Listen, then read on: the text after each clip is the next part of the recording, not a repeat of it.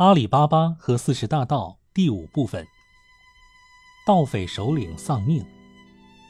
盗匪首领只身一人逃回山林，想到四十个人就只剩下自己，自觉好不凄凉。他甚至再不敢进石洞去看他们抢劫的那些金银财宝。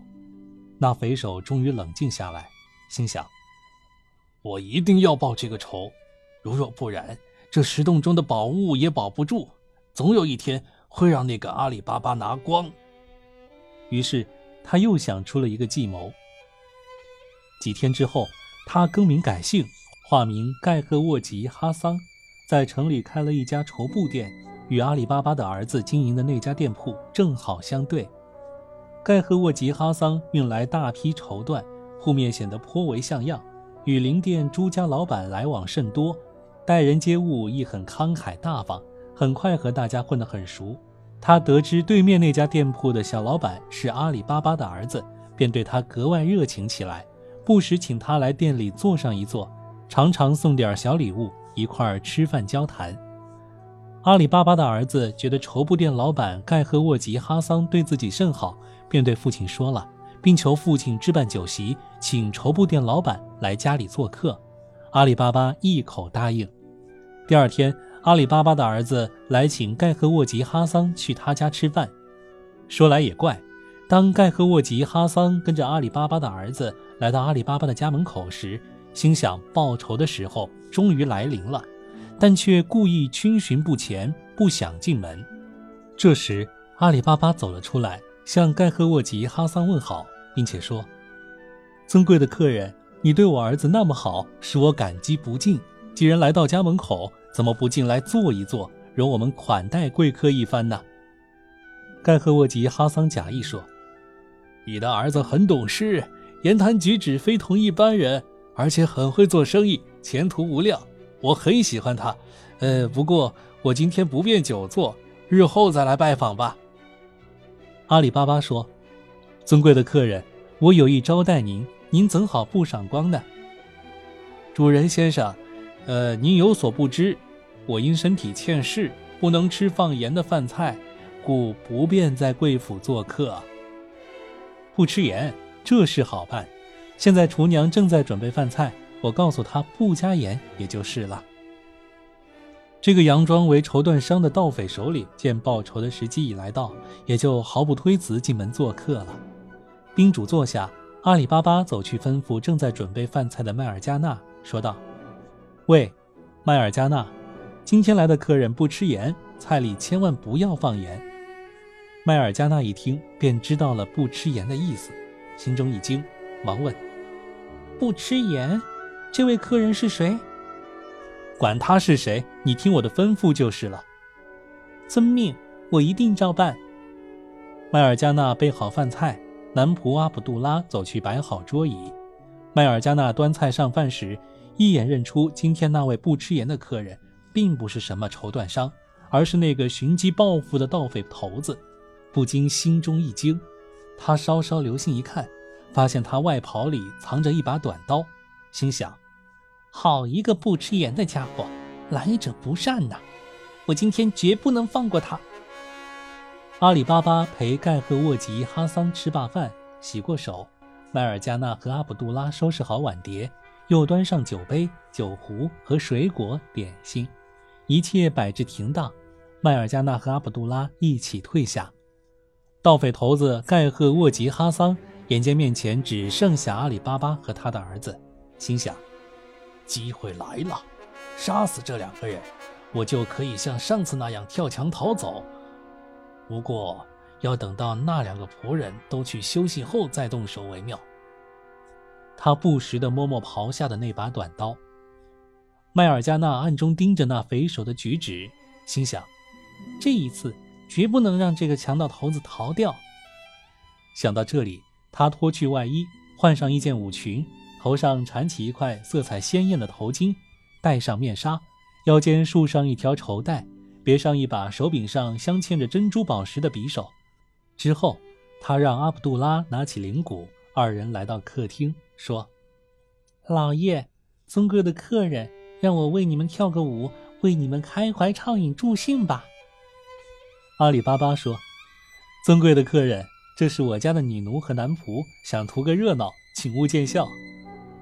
麦尔加纳得到主人的同意，阿卜杜拉打起铃鼓，麦尔加纳且歌且舞。盖赫沃吉哈桑眼见这个舞女在自己的面前转来转去，不停的舞蹈，不住的歌唱，心想：这岂不白白送掉了我动手报仇的良机？麦尔加纳的舞性特别浓，舞姿显得格外优美，动作潇洒自如，时而拔出腰间的匕首，显示出自卫的姿态。时而又像要把匕首插向自己的胸膛，使人看后觉得眼花缭乱，猜测不出舞姿的含义。一阵急促的铃鼓声过后，麦尔加纳的舞蹈结束了。他气喘吁吁地从阿卜杜拉手里接过灵骨，一手拿着匕首，一手端着灵骨，就像卖艺人向观众讨钱那样，一一走过宾主面前。阿里巴巴首先向灵骨中投了一枚金币。继而，他的儿子也向灵骨里扔了一枚金币。当麦尔加纳来到客人面前时，盖赫沃吉从怀中掏出一枚金币，正要往灵骨里搁时，麦尔加纳手疾眼快，举起匕首，一下刺入了他的胸膛，只见鲜血直流。这位客人当时一命呜呼。阿里巴巴及其儿子眼见客人死去，不禁大惊失色。过了好大一会儿。阿里巴巴才说：“麦尔加纳，你这个该死的丫头，你闯下大祸了！你毁了我，也毁了我一家呀！”麦尔加纳说：“老爷，不是的，我救了您，也救了您一家。您掀开他的袍子看一看，他身上带的是什么？”阿里巴巴走去一掀客人的袍子，见他怀里揣着一把短刀，这才恍然大悟。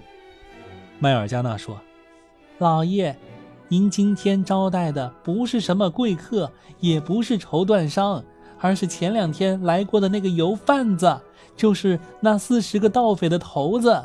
他说不吃盐，意思是说不到您家做客，要到贵府寻机报仇。”阿里巴巴终于想起自己在山中第一次看见盗匪的情景，又想到卡西姆的碎尸，不禁出了一身冷汗。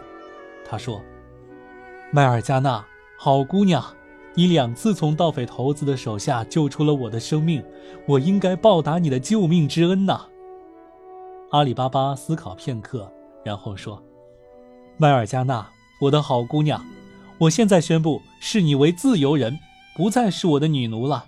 你忠诚、老实、机智、勇敢，我要把你许配给我的儿子，愿你俩成为恩爱夫妻。”阿里巴巴转过脸去，对儿子说：“孩子，麦尔加纳是个聪明、善良、勇敢的姑娘，她胆大心细，两次救了我的性命，功劳非同寻常。我今天才认清了这个假绸缎商、真盗匪头领的面目，正是麦尔加纳姑娘救了我们一家人呐！你就与她结为百年之好吧。”儿子欣然同意父亲的安排，之后他们一起动手。把盗匪头领的尸体埋在花园的树下，他们对此事一直严格保密，没有向外人透露任何消息。过了几天，阿里巴巴请来法官和证人，为儿子和麦尔加纳写了婚书，一切准备就绪，便择定吉日良辰，为儿子举行隆重的结婚典礼，摆筵席，请宾客，张灯结彩，鼓乐齐鸣，热闹非凡。四十名盗匪只死去三十八个。还有两个下落不明，因此阿里巴巴整整一年时间没有到山里去，唯恐出现不测。一年过去了，那两名盗匪从不曾露面，故阿里巴巴认定他俩也已死去，这才来到石洞前，大声喊道：“芝麻，开门！”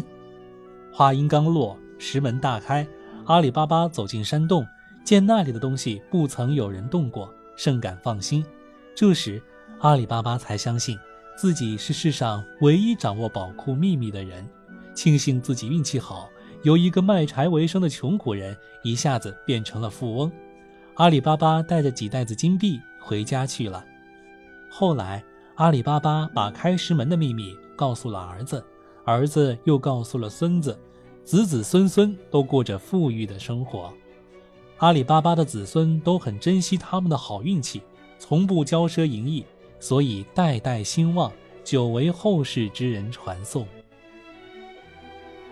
好了，阿里巴巴和四十大盗的故事也就讲完了。真羡慕幸运的阿里巴巴，他不光有很好的运气，还有一个很好的女奴。讲完这个故事啊，熊建我也才发现，原来阿里巴巴和四十大盗的故事当中，有一个最重要的女奴麦尔加纳。不过呢，在很多影视作品，还有原来我看的一些动画作品当中，把这个女奴给省去了，而突出的是阿里巴巴的勇敢。感谢你收听我为你播读的《天方夜谭》故事。如果觉得我读的不错，别忘了点赞、评论、转发，还有打赏哦。下一回就要和你说新故事了，《阿拉丁和神灯》。